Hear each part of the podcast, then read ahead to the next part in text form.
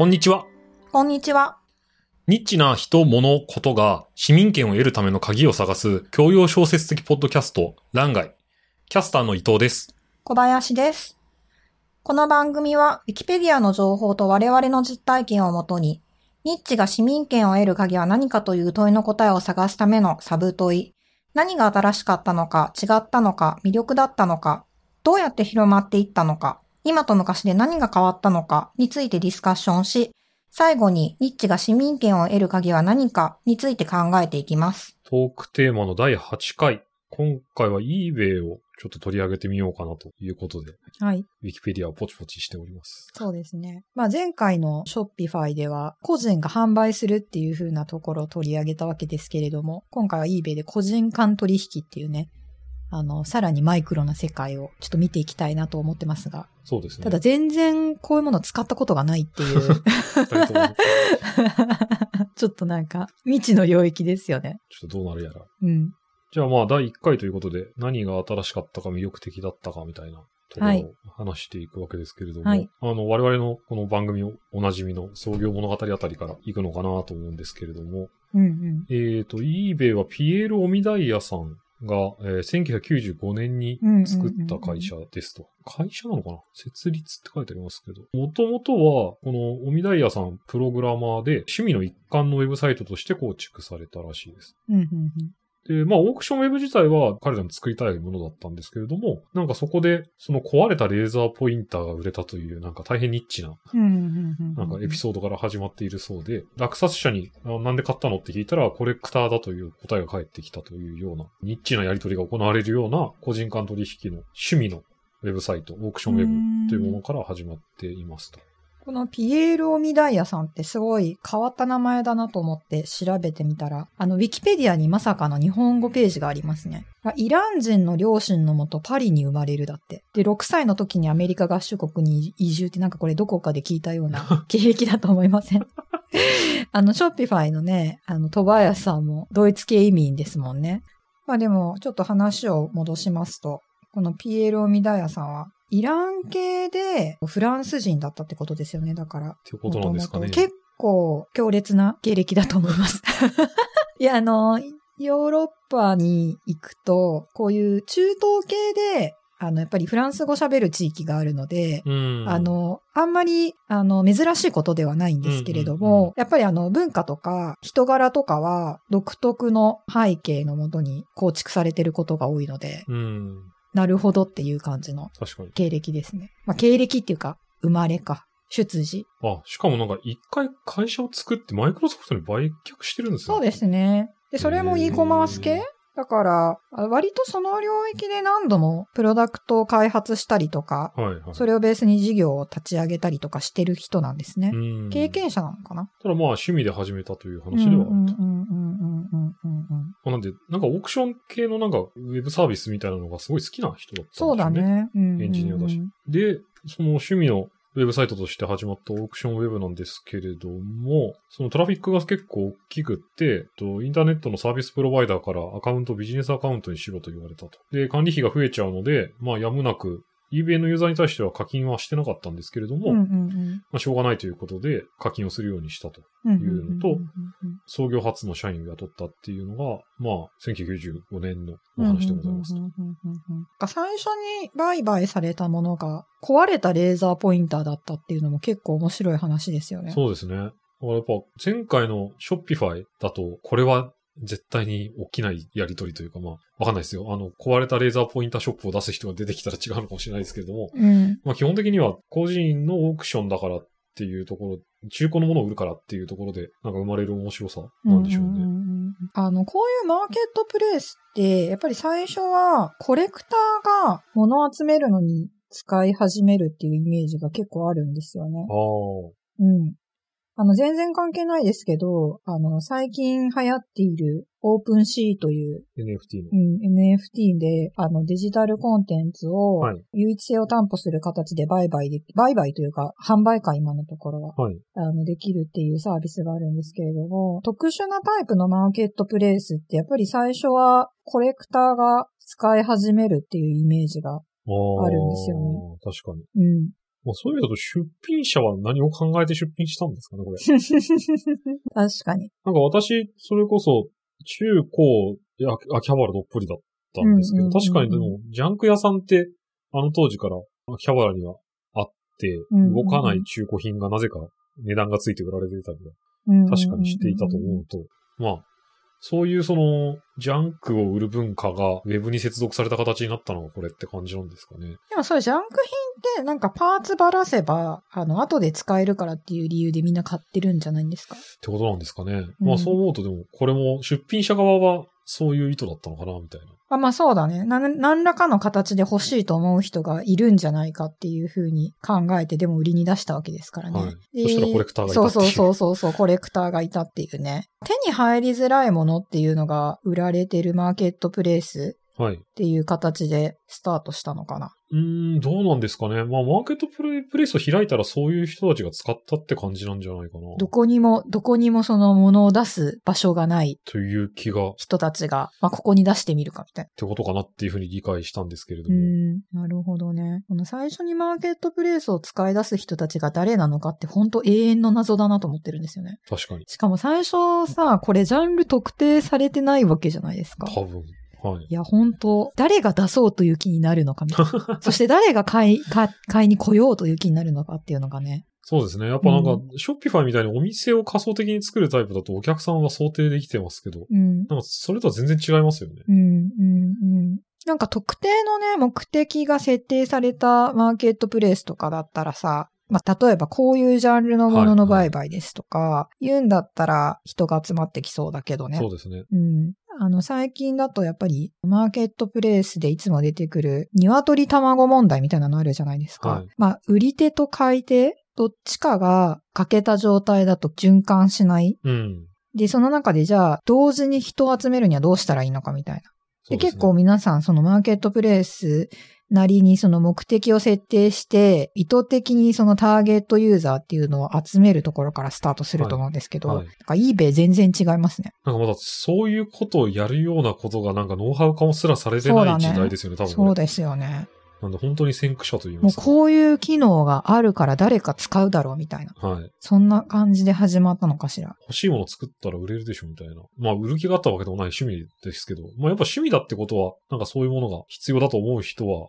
同じような考えの人だっているってことなんですかね。うーん。逆に。そうですね。よくその創業の時に自分の課題に合わせるといいみたいな話があったりしますけれども、それに近いものだったのかもしれないですね。あ、そうかもね。そうかもしれないですね。で、創業物語でいくと、その後、せんきゅうひゃくきゅうじゅうろくねんに社長が誕生するんですけども、ピーエル さんは最初から初代社長ではないっていう。なるほど。で、えっと、チケット販売の会社かなのライセンスを買収したりとかして、うんうんうんうん、で、えっと、もうせんきゅうひゃくきゅうじゅうななねん、にねん、にねんごですね、わずか、うん、にはにひゃくまんけんのオークションが イーベイドットコム 上で取引されていると。すごいですね。これまでの創業物語考えてもにせんねんだいですらなんかにひゃくまんけんって、なんか、ちょっとすごいですよね。うん。ちなみにせんきゅうひゃくきゅうじゅうろくねん時点だとにじゅうごまんけんだったらしいんで。ええー、じゃあもう急速に伸びたって感じだったんですかね、はい。なるほど。で、このオークションウェブってものが今の eBay っていう名前に変わるのがせんきゅうひゃくきゅうじゅうななねんのくがつ。で、オミダイヤさんのコンサルティングファームがあるらしいんですけど、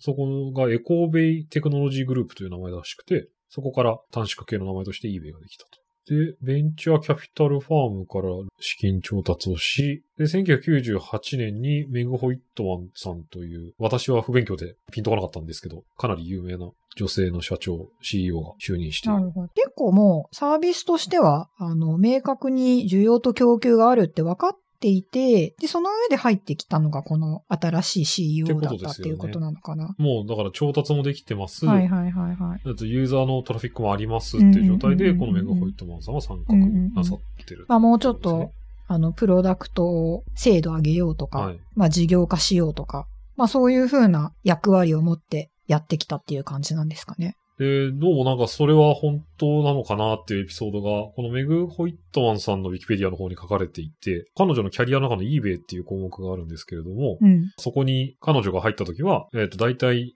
よんミリオンダラーのレベニューがある状態で、えー、さんじゅうにん従業員がいるような状態だった eBay なんだけれども、うんうんうん、えっと、その時行ってみたら、ウェブサイトはまだシンプルな黒と白のホームページで、うんうんうんうん、あウェブページで、で、最初の日にいきなりはちじかんクラッシュして止まってたっていうのを、彼女は目の当たりにして、で、ちょっと一旦チームのビルディングから始めないと、これは良くないって思って、えっと、にじゅうさんのビジネスカテゴリーに分割し、